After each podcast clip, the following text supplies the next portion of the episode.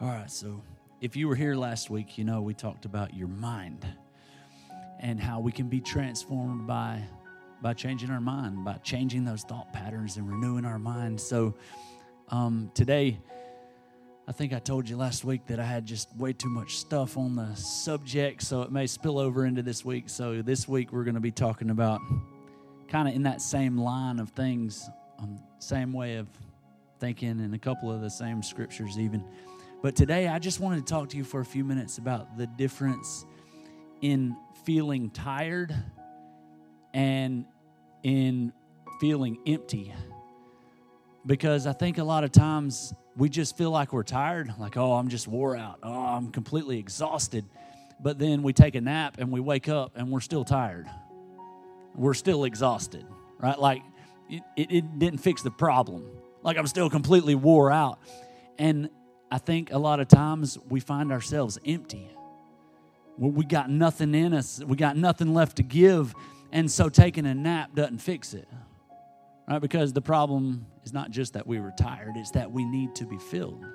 We need to fill ourselves. The scripture tells us we're going to look at several different spots, but it's supposed to be a continual filling. It's not a one time we get filled up and then we're good to go for the rest of our lives.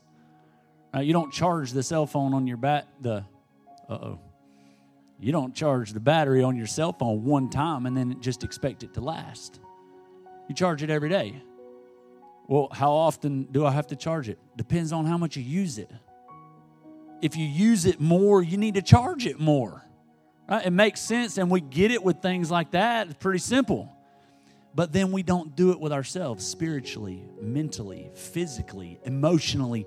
When we're pouring out and when we're spending so much, if we don't refill, then we're in line for a lot of stress and burnout and breakdown and mental problems. And it can send us into depression or we can have problems with anxiety. And all these different mental issues come from not having proper self care, not filling ourselves up, not working through the things that are that are bothering us. So I want to just think about that for the first few minutes as we're starting about being full. I want you to think about yourself, not somebody else in the room or somebody you know that really needs to hear this message because they're a little cuckoo. And we're talking about mental issues. I want you to think about yourself. Right? Do you fill yourself up spiritually and physically and do you what do you need? Because we all need some different things. Right? And maybe something fills you up that doesn't really fill me up. What is it that you need? How do you fill yourself up? What is self care to you?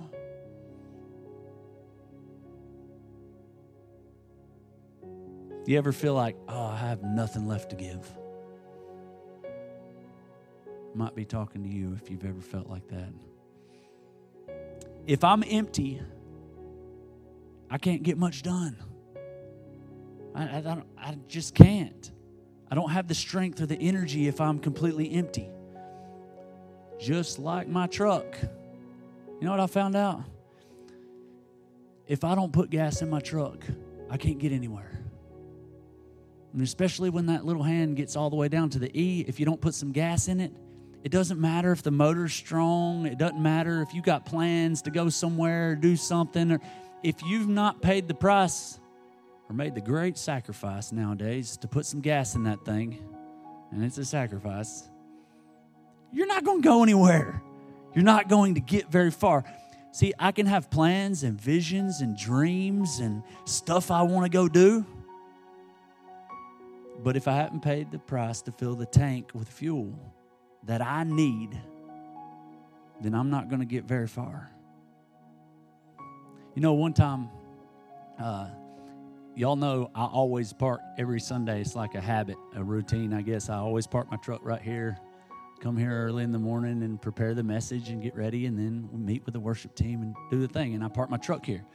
And so one time, it happens a pretty good bit. I left with Jesse and rode in her car after church that Sunday, and I forgot what we were doing, but we were busy and didn't end up coming back and getting my truck. And so I was just going to come get my truck I guess Monday morning we were going to come back and get it. Came back, the truck was gone. So I'm thinking somebody's messing with me. someone somehow got my truck. No, it turned out my truck got stolen from right here, parked right beside the church. Somebody came up here, stole my truck. Had my handgun in it, had all kind of stuff in there. To start lit like there were some tools in there and, every, and the truck was just gone. But so we called and reported it, and they did a police report, and we were looking around town and stuff. You know what? It wasn't very long. I don't remember. What was it, a couple days? Four days? I got a call in the middle of the night. Answer the phone. I'm asleep.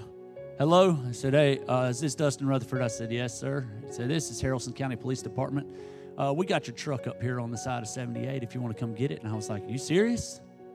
He said, Yeah, um, but you're going to need to bring a gas can because uh, whoever it was that stole it run out of gas up here on the side of the road. And I guess they took off going to get gas. So uh, we'll wait here with it until you get here. So they stole my truck and took off in it, and it didn't have too much gas in it. Smart. See, that's my uh, security. I don't keep too much gas in there so they can't get too far. And apparently, they didn't have the money or the brains to stop and put gas in it, so they only made it from here to 78 up there close to Blake House, and they ran out of gas and I got my truck back. If you don't put gas in it, you're not going to go very far. The same is true for you. Think about this. If I'm running around on empty, just in my truck, we'll go with that example. If I'm running around on empty and have no gas, I know it's just just about to run out of gas. And say Jesse calls me and says, oh my gosh, I don't have long to talk, but we're having a major emergency. Over, like, I don't know, over here at work. Turns out Amber's been hiding an elephant in the basement. It's a baby elephant, but it might be part dragon because it's breathing smoke and the house is on fire. Like, this is an emergency, okay? Something crazy happened. Can you go pick up Sky from school? And I say, I can't. I, am so sorry, but I just hadn't paid the price to put gas in my truck, so I'm not going to be able to help today. I, I, although I'd love to. In fact, I'd love to get somebody else to pick up Sky, and I would like to come see Amber's elephant. That sounds incredible. Sorry for my weird mind. I just made that up. Amber doesn't really have an elephant, but I'm just trying to prove a point. Like, it sounds ridiculous when you're talking about that, and like, we all know if you don't have gas, you can't go anywhere. But how many of us walk around like spiritually with nothing in the tank? Nothing to give. I, I was in a worship service in Colorado two nights ago, night before last, and standing there on the side worshiping, and then Bruce, Pastor Bruce, y'all, a lot of y'all know him, my pastor, looks at me during the service and said, Dusty, go to the back, pray for her, and then told me what to pray for this woman about. Well, imagine if I was standing there just spiritually empty and didn't have my tank full and had no idea what to say, like what how to even pray in that moment. Would you think that would be good or for me to be standing there full and having prayed and worshiped and prepared my heart and be I think it's a whole lot easier to give when you're full. You got something to actually pour out and give physically, mentally, emotionally. Why doesn't God use me? Why doesn't God call me? I want to help people. Maybe you haven't made the decisions to be in a position to help somebody else. Right? Maybe you haven't made the decisions to be full so that God can call you to do big things and go far because you don't have what you need to go far. How much fuel will I need? Depends on how far you want to go.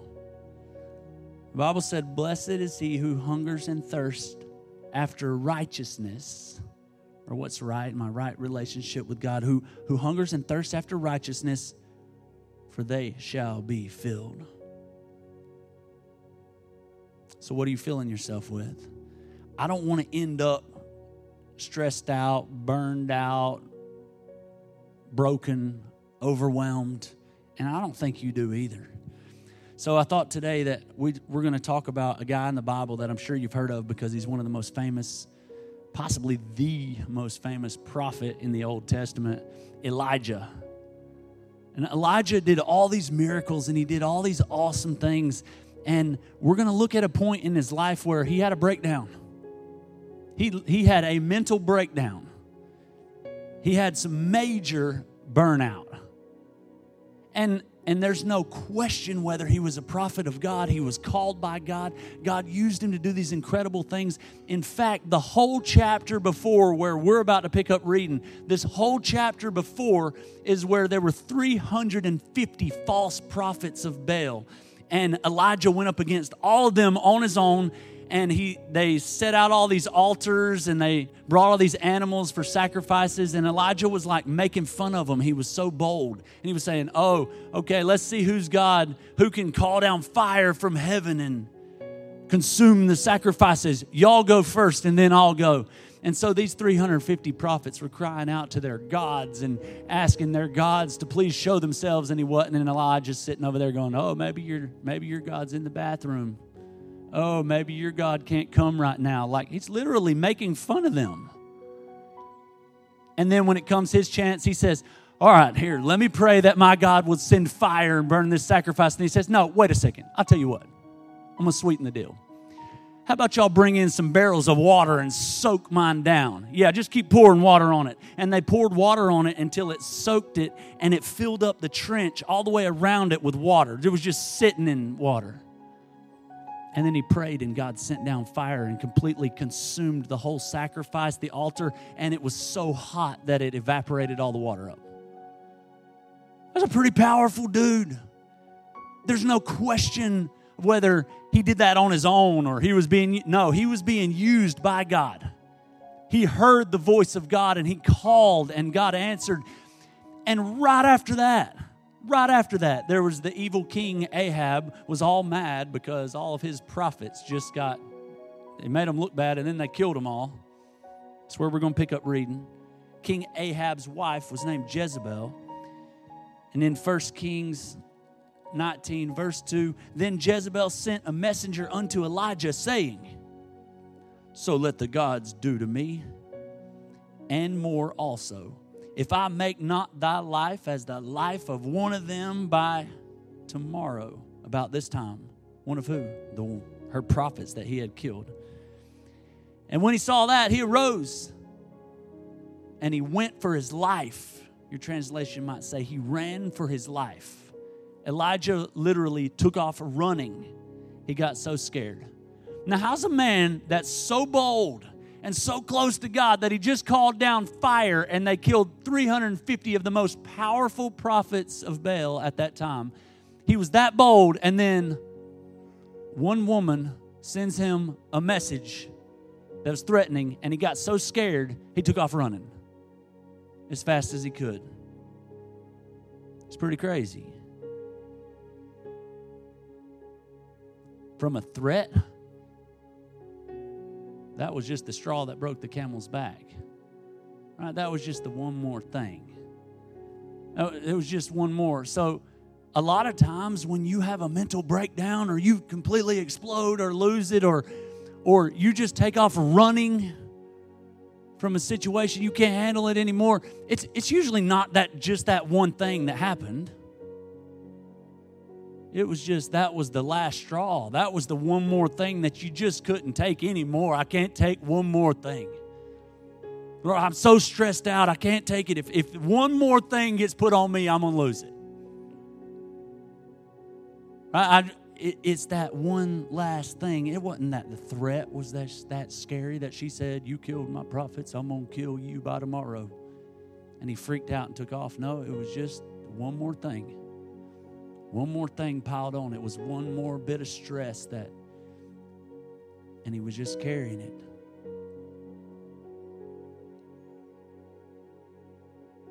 And when he saw that, he arose and went for his life and came to Beersheba, which belongeth to Judah, and left his servant there.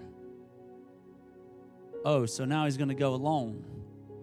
His servant was his closest relationship that went everywhere with him. He left his servant and he took off alone. But he himself went a day's journey into the wilderness and he came and he sat down under a juniper tree and he requested for himself that he might die. And he said, Is it enough? Now, O Lord, take away my life. He said, God, just kill me. I'm done. I can't do this anymore. I can't take one more thing. Now she's hunting me. God, just kill me. I want to die.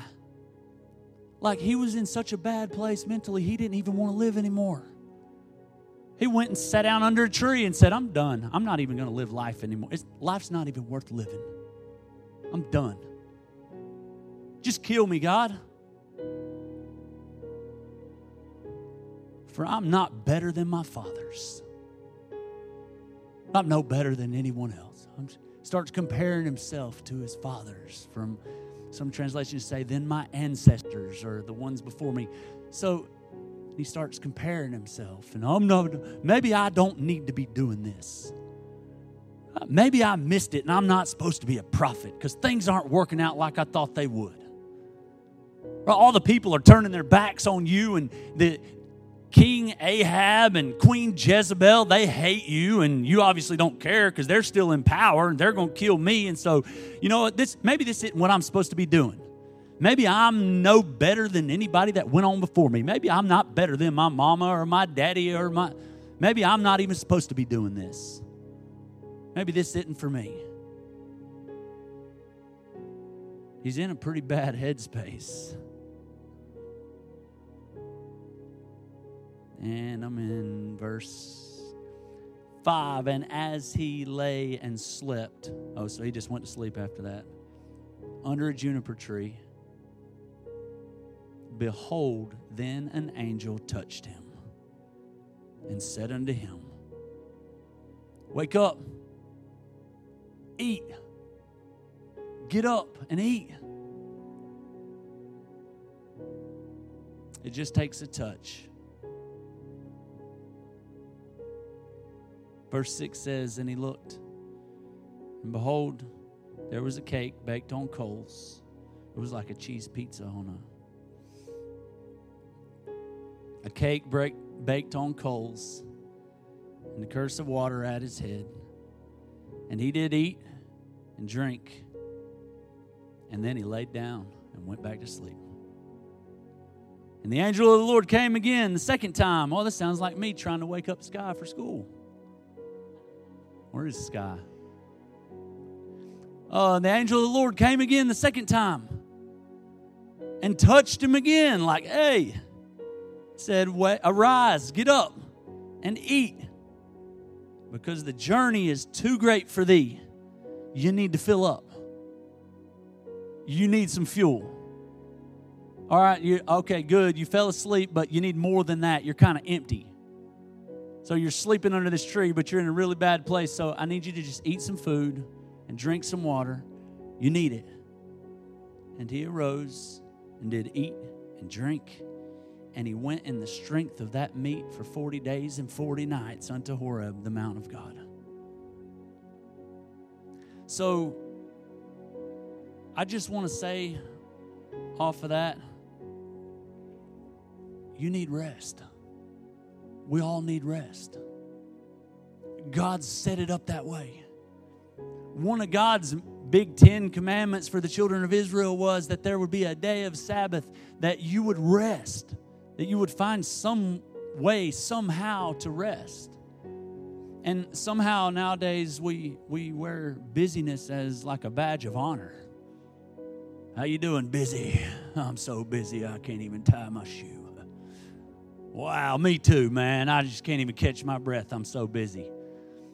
Well, that's cool, but if you want to look like God, you got to rest sometime. Otherwise, you're going to die a lot sooner than you had to. You'll end up stressed out and you'll end up carrying too much and you'll end up stretched too thin, and then you won't be as effective as you could be even though you're doing too much, I mean, you're doing, doing, doing, doing, doing, but you become less and less and less effective. And so you're not getting as much done. God said, take a rest, and He even gave us an example. He created the world, and, and then God even took a rest. Find a way to disconnect and refill, or stop driving and fill up. So, what do you need to do? I already asked you this question when we started. But what do you need to do to get you in a place that you can be filled? In a place that you can recharge. This is probably different for all of us. So I'm challenging you to find that. If you don't know, figure it out.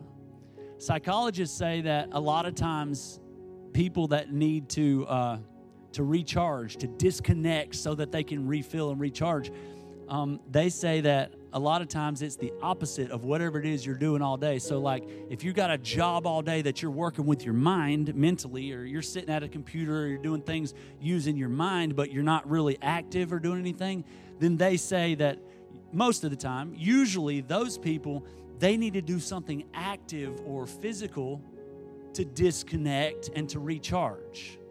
And that may look like working out or a yoga class, or it may look like horseback riding or skiing or working in a garden, but it's something that will help you disconnect.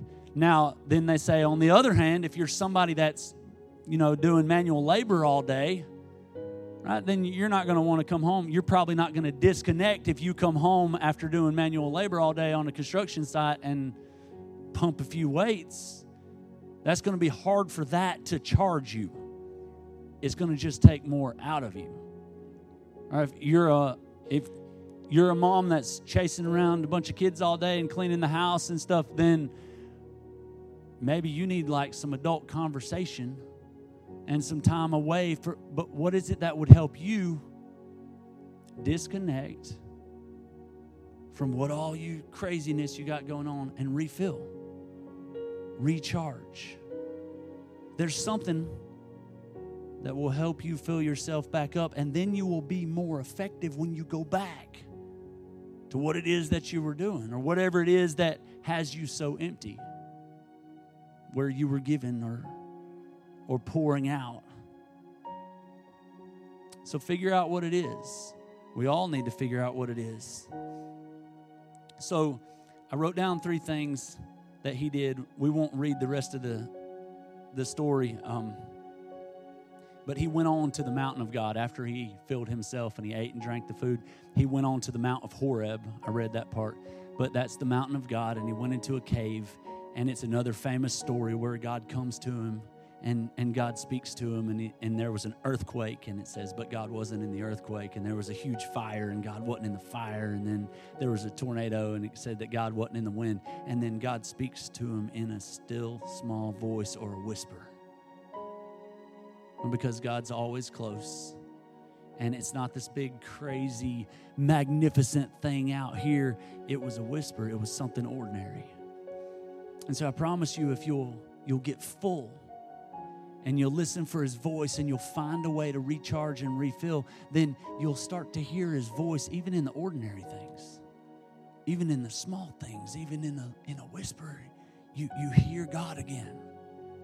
He started hearing God again and I wrote down some mistakes that he made to find himself in this place that we see in this story. The first one, because I think we all make the same mistake, and these are reasons we all find ourselves empty. The first thing he did, run ourselves into the ground. Remember the start when I told you that he took off running? He got scared. First of all, he let fear motivate him instead of listening to God, instead of praying about it, instead of even logically taking a step out of the situation and thinking about it, he just got scared because what he heard from Jezebel, he was overwhelmed, he was stressed out, and he just took off running. Now, the funny thing about that is, when I say he ran himself into the ground, and we go and we go and we go. If you look at a map, like a map of Israel, no, it tells us where he took off running from when he heard the news, and it tells us where he ran to. And he went like from all the way from the northern border all the way to the southern border. Like he couldn't go any further. And you know how far that was that he ran? On foot, we're talking.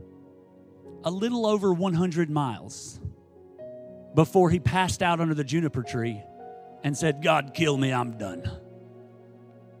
Well, I don't blame him because if I ran 100 miles, I would actually, I'd probably fall over at about, I'm not going to throw a number out there. You just imagine. All right. Maybe some of y'all think I could do about 26, but probably three, two, one. I don't know. All right, but if you ran 100 miles, I'm pretty sure there's nobody in this room that can run 100 miles. I wouldn't think. And if you did, I bet you'd fall down under a tree and wish you were dead too. I would think. That's more than three marathons. That's how far he ran. I don't know if the Bible tells us that he told his little servant, You stay here, and then he went the rest of the, the little bit without him. Maybe old servant might have just died from, yeah, I can't run anymore. I'm, maybe his cardio wasn't good enough to keep up. But he ran and he ran and he ran and he ran as far as he could possibly go. He went as far as he could. And he broke down. We run ourselves into the ground and we just keep going and going and going, and we know there's a problem. We know we're offended. We know something happened that we need to take care of. We know that we're too tired to keep doing this. We know that we're slipping mentally. We know that emotionally we're not okay. We know that we need to forgive that person. We know, but we just keep going and going and going and going and going instead of stopping and dealing with it. We just keep going and going and going until we finally have a breakdown, till we finally have a big explosion. we find ourselves laying under a tree, think, I can't take anything else. I can't take one more thing. God, could just kill me. It's too hard. Life's too hard. Work's too hard. Being a parent's too hard. What pastoring a church is too hard. Working my job's too hard. Like we all have different things that we can throw in there, but don't run yourself into the ground. Don't keep going and going and going and going and going. Deal with it. Second thing he did, told his servant to stay here, left everybody else, like left the other fellow believers, left his servant, and he went on on his own and found himself alone, thinking suicidal thoughts, overwhelmed. And, and if you go, I encourage you to go read the, the story on your own he was crying out to God, like, I'm the only one left. There's nobody else alive on the planet that serves you anymore. There's nobody. I'm all alone. Well, he wasn't. God still had all kind of people around. There were other relationships around. He wasn't alone. But when you get yourself to this place, you feel alone. You feel like you got no connections, that nobody really cares about you. Nobody cares that all this is piled on me and I got to try to do figure out a way to do it and I can't do it. I'm not strong enough to do it and that nobody cares. They do. And God does, but you just let yourself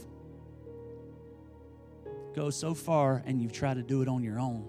And the problem is we weren't created to live life on our own. We need connection. We need relationship. That's what church is all about, is coming together and connecting and, and God can speak to us. And just like when the angel touched him and filled him up, you can come into church and God can touch you and fill you up and give you that bread and water that's going to give you the strength. You come into church and you make relationships and connections to not only to God, but to other humans. It's a place that you can come and give and serve and, and play a little softball.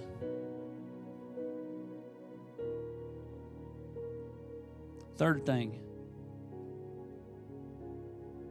if you go read the story, you'll see pretty quick that he started dwelling on all the negative things. Even when God asked him, like, what are you doing here? Why'd you come here? And he started saying, well, they, they, Jezebel's trying to kill me, and, and there's nobody else that believes in you, and your people turn, they turn their back on you. They don't even serve you anymore, and everything the whole world's going crazy and the new the the new king he don't even believe in you he's crazy and gas prices are going up and I can't even afford to put gas in the chariot, so I had to run 100 miles to get over here. He just starts with all the negatives. And he's dwelling on the negatives and he's going over and over everything that's wrong. That'll get you in a bad headspace real quick.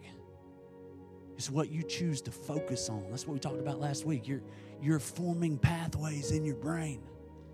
What it is that you'll think about. All right. Got to hurry up. Look at Philippians 4 4. Paul was writing this letter to the church at Philippi from prison, by the way. He's in chains in some pretty bad conditions. And look what Paul says Celebrate God all day, every day. I mean, revel in Him. Make it as clear as you can to all you meet that you're on their side. Wait, and I want to point that out. Make it as clear as you can to all that you meet that you're on their side. It doesn't say make it as clear as you can to all that you meet that you're on God's side because I think some Christians got that confused and they thought it meant like everybody you meet, let them know you're on God's side. He said, no, let them know you're on their side. You care about them because they're human and you love them because they're your brothers and your sisters. So, everybody you meet, let them know that you're on their side. Hey, I want to fight for you. I want you to be good and healthy and strong, and I'm going to come along beside you and we're going to help each other. So, side note back to the back to the scripture, working with them and not against them. Help them see that the master is about to arrive. He could show up at any minute. Don't fret or worry. Instead of worrying, pray. Let petitions and praises shape your worries into prayers letting God know your concerns, and before you know it, a sense of God's wholeness of everything coming together for good. It will come and settle you down. It's wonderful what happens when Christ displaces worry at the center of your life. Summing it all up, friends, I would say you'll do best. Anybody want to do best? I do. I always want to do the best. He says you'll do best by filling your minds. Remember, we're talking about filling yourself up. I want you to know today that you choose what you fill your mind with. Whether intentional or not, you fill your mind with something and you choose what you fill your mind with. By filling your minds and meditating on things that are true, not the lies, noble, reputable, authentic, compelling gracious, the best, not the worst, the beautiful, not the ugly, things to praise, not things to curse. Put into practice. That word practice. You know what practice means? Like if you're practicing for something, what does that mean? You're doing something over and over and over. You keep doing it. For what reason? To get better, to get stronger, to win, to be the best that you can be, you, you practice. You do it over and over and over. He said, Put into practice what you learned from me, what you heard and saw and realized. How'd you realize it? Because you put it into practice and you saw that it worked. You tasted the fruit right? You changed the way you think from all this negative over and over and over and over and over. And you tried it and you started focusing on the beautiful and the good and what is true.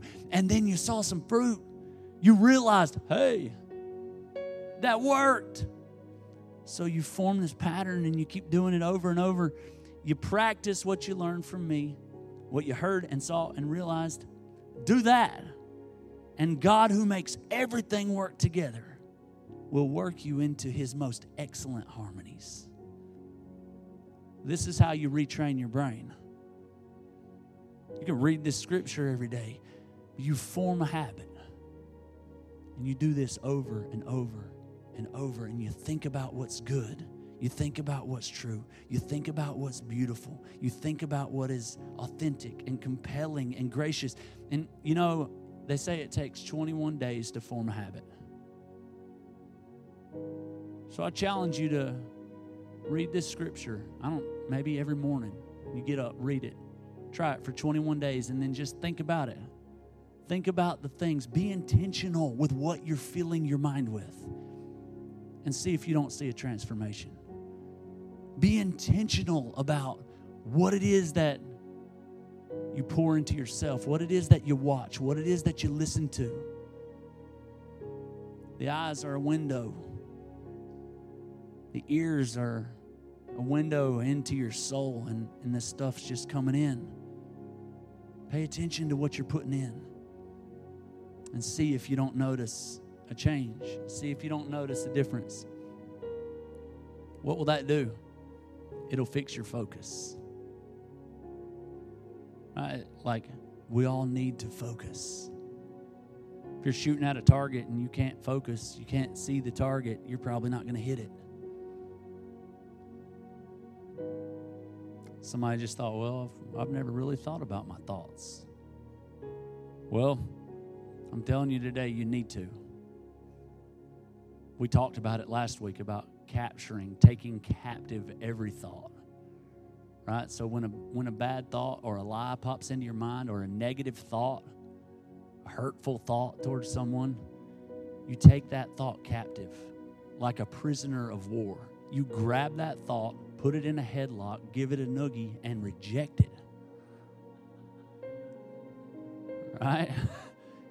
Get out of here. That's a lie. But remember, remember we talked about last week. Once you reject it, you got to replace it with a good one. Because when you just reject it, it'll just come right back. But if you fill that space and replace it with the truth, you reject a lie, you replace it with something good. Get rid of it.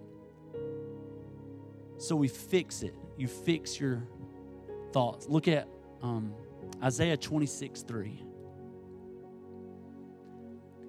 Thou will keep him in perfect peace. I want perfect peace. I don't know about you. I want peace in my life. I want peace in my family, in my home, in my church.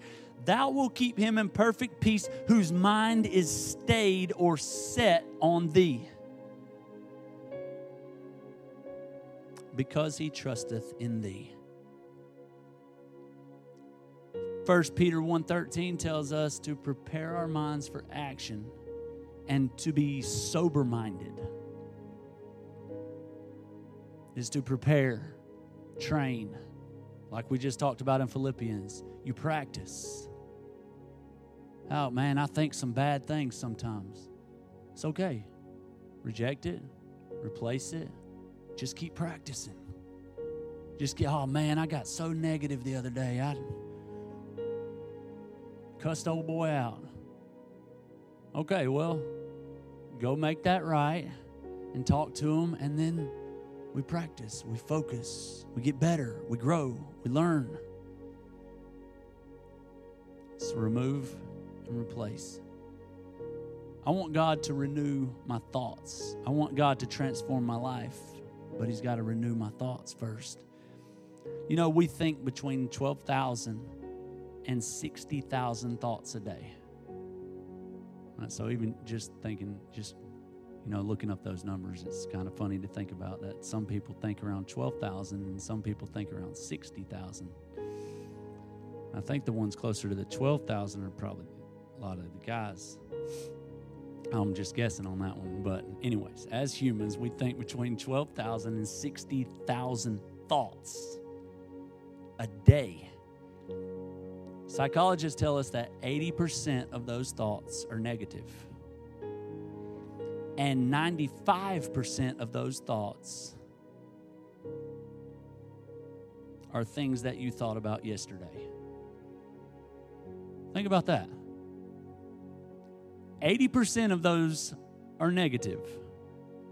And 95% of your thoughts is something that you thought about yesterday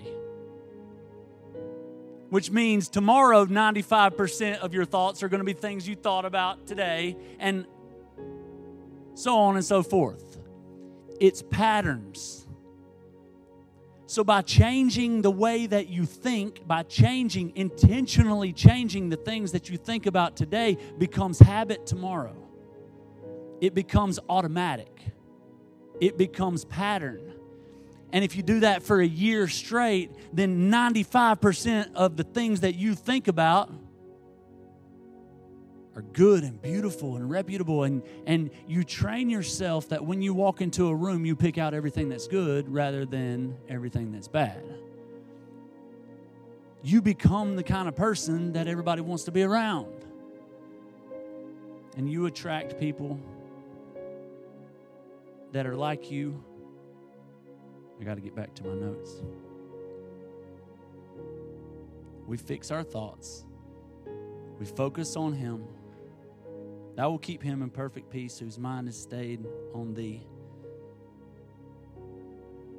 You know, it's always easier to be negative than positive. It really is. It's, it's easier to pick out what's wrong with a person or a situation or a church or a job. That's easy. Anybody can pick out what's wrong. It's harder to, to be positive and to pick out what's right it's easy to set your mind on flesh.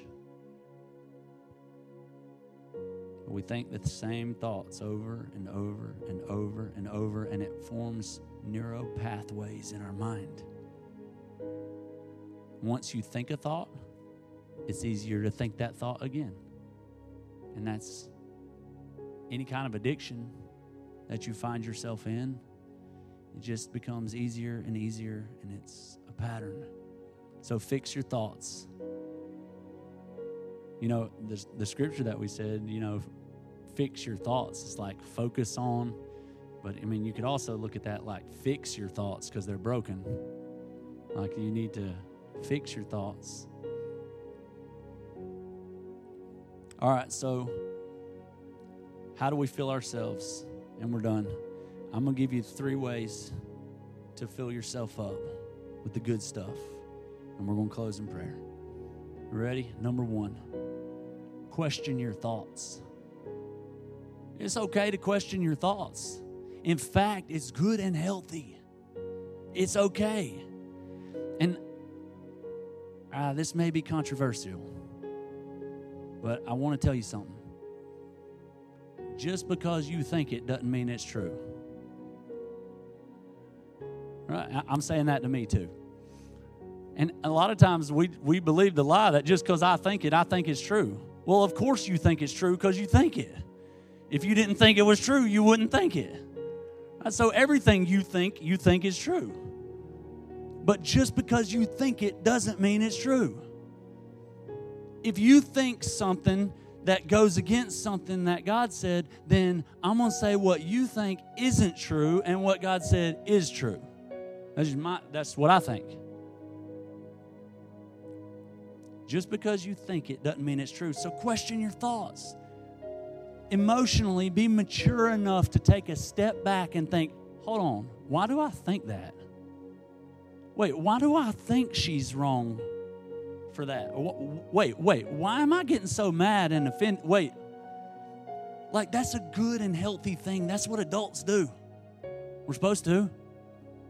We don't just act on feeling and emotion. Oh, you made me mad. Bro, you're 40 years old. You can't punch somebody for stealing a toy. Or you get put in jail. I, mean, as adults, it, it's okay. Question your thoughts, question your feelings. Like that's that's actually healthy, a good thing. It'll keep you out of a lot of trouble. And it'll make you look a whole lot more like Jesus. Ask yourself, why am I feeling so negative? Why am I being so negative about this situation? Why am I so why do I feel so negative about my job? Why do I feel so negative about my spouse? Why do I keep thinking these thoughts of and you can fill in the blank, but question your thoughts. A lot of times it could just be something practical. You know, I've asked myself a lot of times, wait a second, am I tired? You know, if you just get, I'm just talking physically right now, if you just get tired, most of y'all get cranky. You don't make good decisions. You're not that fun to be around. Unless you get real, real tired and then fun to be around you because you laugh at all my jokes. But Ask yourself that question. Wait a minute. You know what? I'm feeling super negative. Am I tired? I might need to take a nap.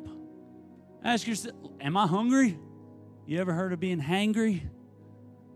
Maybe you're just mad because you're hungry. I love that the angel woke up Elijah and didn't say this spiritual thing like, bow down on your face and pray to God. He said, wake up and eat some cheese pizza, dude. You're out of your mind. I tell you what, eat some cheese pizza, get something to drink, and take another nap, man. We'll talk later.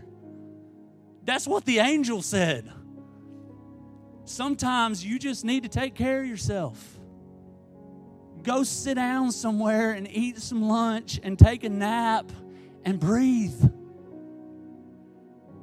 And come back to it later. It's okay. We're supposed to rest. We're supposed to be okay. And when you're not okay, question those thoughts. Why am I not okay? Why can I not take one more thing? Why, why do I feel like I can't go any further? Why do I feel like I, I can't carry one more thing? Question it because it's an easy way to fix it. I'd rather eat a cheese pizza and take a nap than to wait until five years from now when there's a major explosion and I have to have two psychologists, three pastors, and my wife to pull me out of this deep, dark pit that I've gotten myself in because I wouldn't question my thoughts and my feelings. Don't do that. Number two, Get rid of negative influences. I won't spend too long on that because I already kind of hit on it a few minutes ago. Just about being careful of what you let in. Like, just be mindful of it. Like, just take 21 days, how long it takes to form a habit, and just think about the things that you're letting in. Get rid of negative influences. No, not your spouse. Your spouse is negative, don't take that out of context and say, well, Pastor Dusty said get rid of you. Now, let's try to work through that. let's, let's work on that one. But what you put in matters. There are some things that you can't handle. And part of adulting is knowing what is good for you and what is not good for you. Right? There are things that you just can't handle. You need to stay away from. They're going to get you in a negative headspace, and you know that. There are some things that you can't say no to, so you need to just cut them out, get rid of them. Don't go near them. Don't go near the places where you know they are. Just get rid of the negative influence. Just keep it out of your life. It's a real easy way. Get rid of it, cut it out. For some of you, that's alcohol, and for some of you, that's social media and for some of you, it's a certain place you go to, and for some of you, it's certain types of music that you choose to listen to that takes you to a place in life where, and, and it just gets you going down this path mentally, and it takes you somewhere you don't need to go. For some of you, it's it's a certain relationship, and you've tried to help that person, and they just keep on taking you back to a place you don't need to be. For some of you, it's it's being a fan of certain sports teams and it keeps taking you back to that depression. Anyways, Proverbs 22 24. We better throw a scripture in now. Look at this scripture. Don't hang out with angry people. Don't keep company with hot heads. A bad temper is contagious. Don't get infected. hang around with people doing something you don't want to do, it's eventually it's going to rub off on you. Right? You cut out the negative influences, the things, the people that are making you do things that you don't want to do and be things you don't want to be and keeping you from being the parent or the leader or the whatever it is. It's true. You'll get infected just like you do with a sickness or a virus. It's not just anger. If you hang out with somebody that's scared of everything, you get scared of everything. You catch it like a flu. You ever been around somebody that that use certain catchphrases? and then you find yourself saying those because you hang out with somebody all the time or they say things a certain way and then you find yourself saying those things a certain way. My, the boys were roasting Jesse at the house the other night uh, for changing up how she speaks from if she's around certain people for a long time and then she'll say things that they say. Or, like, have you ever been around somebody that cusses they say a certain word and then all of a sudden you say it and you're like, man, I never say that. Why did I say that? You're hanging around it and you're you're letting it come in. You're letting it come in so much without questioning it, and then it just comes out. Monkey see, monkey do. Now, I'm not calling any of you a monkey. It's just a just a saying.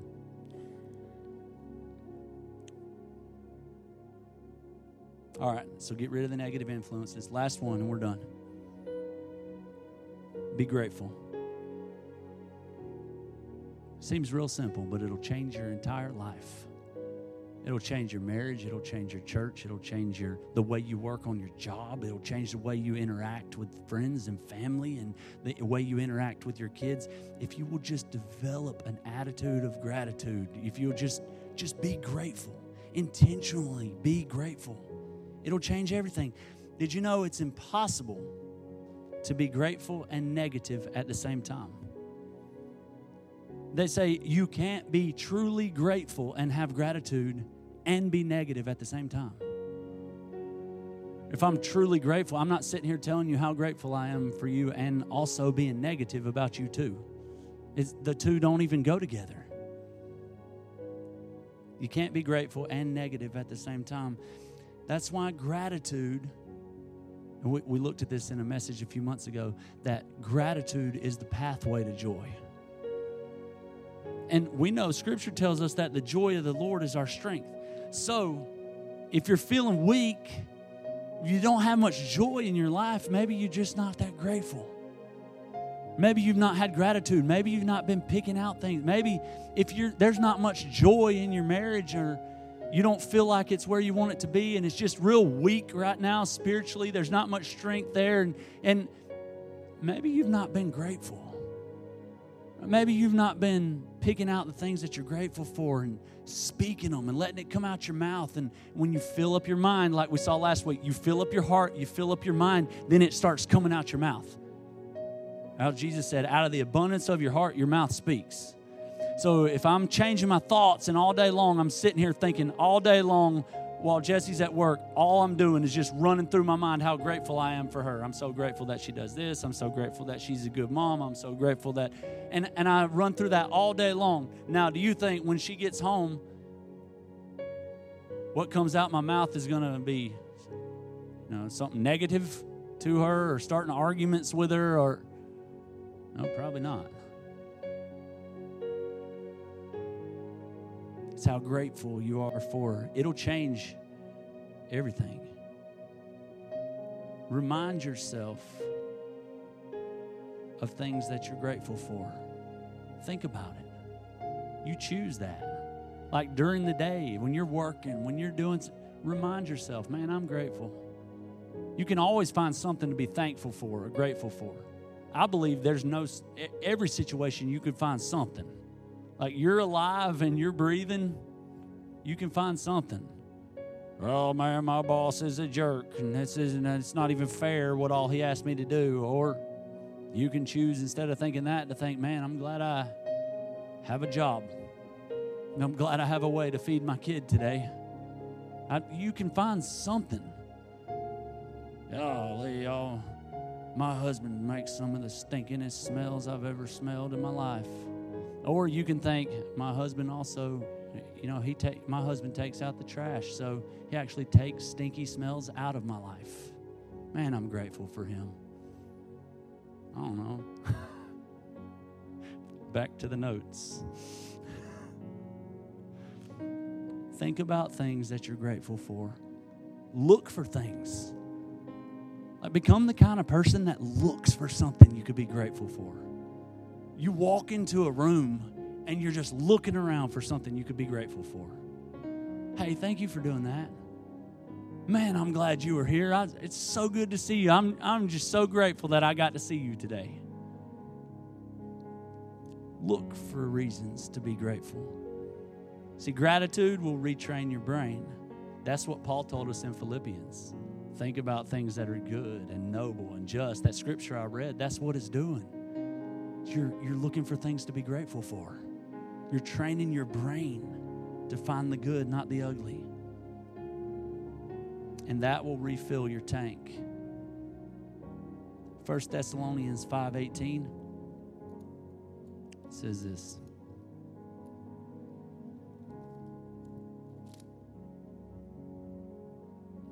In everything,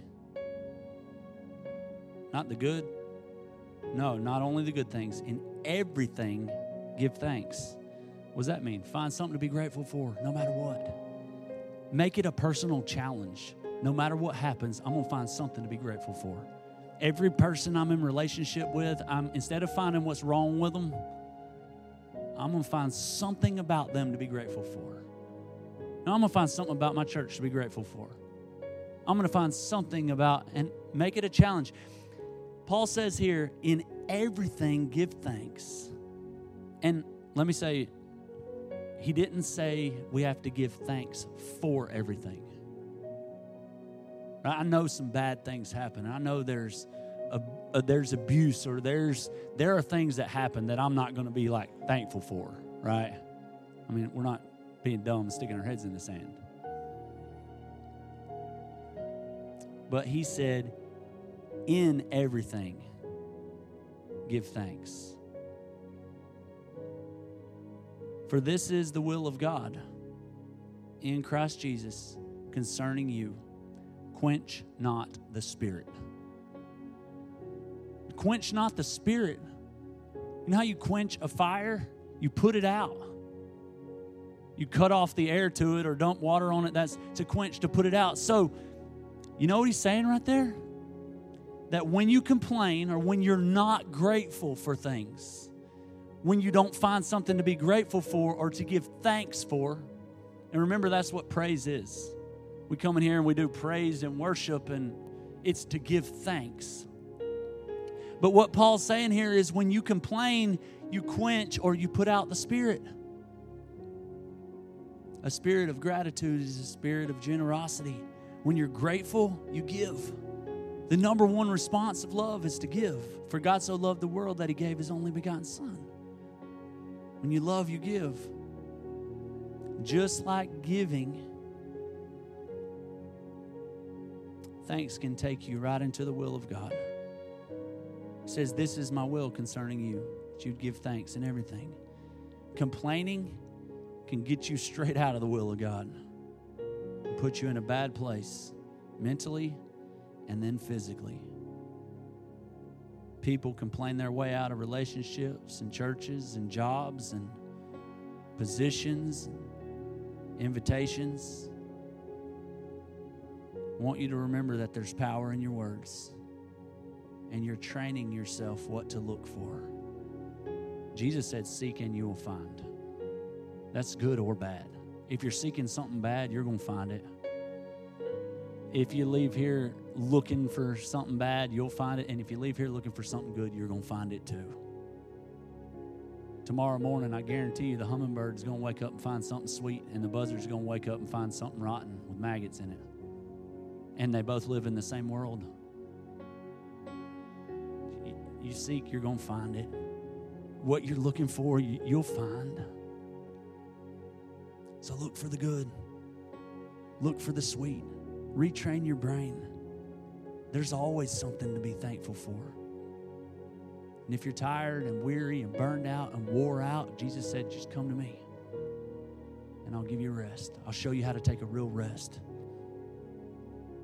So figure out what you need and connect to God, connect to some people.